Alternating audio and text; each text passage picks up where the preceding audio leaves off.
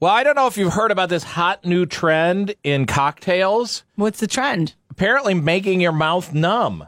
That sounds like fun, huh? Yeah, like like numb. So you drink it, like falls down your face, numb. Like the dentist, numb. What do they got going Yeah, on? something like that. The cocktails use a little blossom called a Sichuan button. It's a buzz button.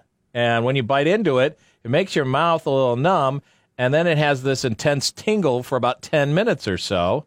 According to bartenders, it helps bring out the flavors in your drinks and lets you really taste all the individual ingredients. I don't know. It sounds really weird to me.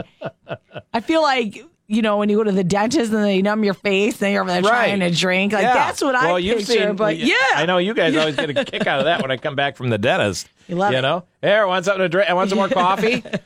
well, apparently this trend has left the bars in Brooklyn and gone mainstream, so mainstream that even TGI Fridays is all over it. out of here. It's so weird. So they just rolled out a drink called the Blackberry Buzz Reader that uses one of these buzz buttons. So you bite it and then you drink. All right. They look a little creepy. Yeah, they do. You know, that's why I just go with chloroseptic right with on the rocks. A little chloroseptic on the rocks. It does the same thing. I get the same thing. Nice minty taste to it.